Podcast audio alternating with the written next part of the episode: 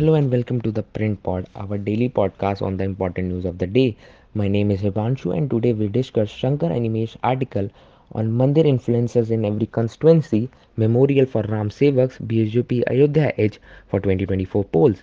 The BJP plans to build an army of at least 5000 temple influencers in every Lok Sabha constituency ahead of the 2024 general election by getting them to offer puja at the Ayodhya Ram Mandir and acquainting them with the history of the agitations for its construction.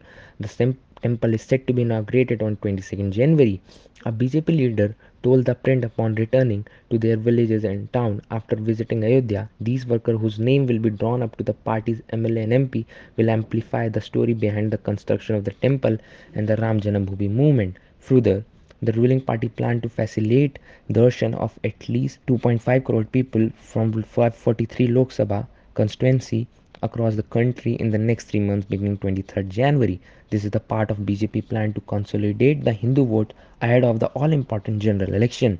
The meeting of the BJP Central Office bearers last Friday and Saturday in Delhi and discussed the entire plan of making temple inauguration a big success and make outreach across the country for next two months by deploying all mediums of communication. BJP Balrampur District President Pradeep Singh told the print that a list of invites for the temple inauguration has been prepared for the event in Ayodhya.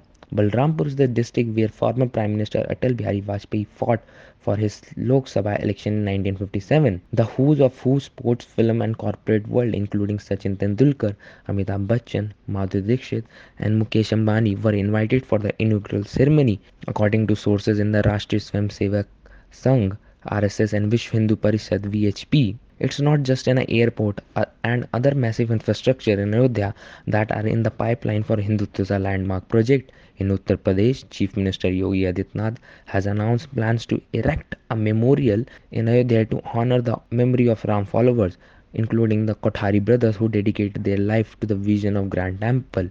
Referring to the episode, a BJP functionary highlighted how the then Chief Minister Mulayam Singh Yadav had ordered the police to open a fire at kar sevaks in Ayodhya in 1990. The spectacle is expected to help the BJP bridge the caste conflict it's embroiled in several several states and which is threatening to disrupt its well-laid plans to consolidate the Hindutva vote.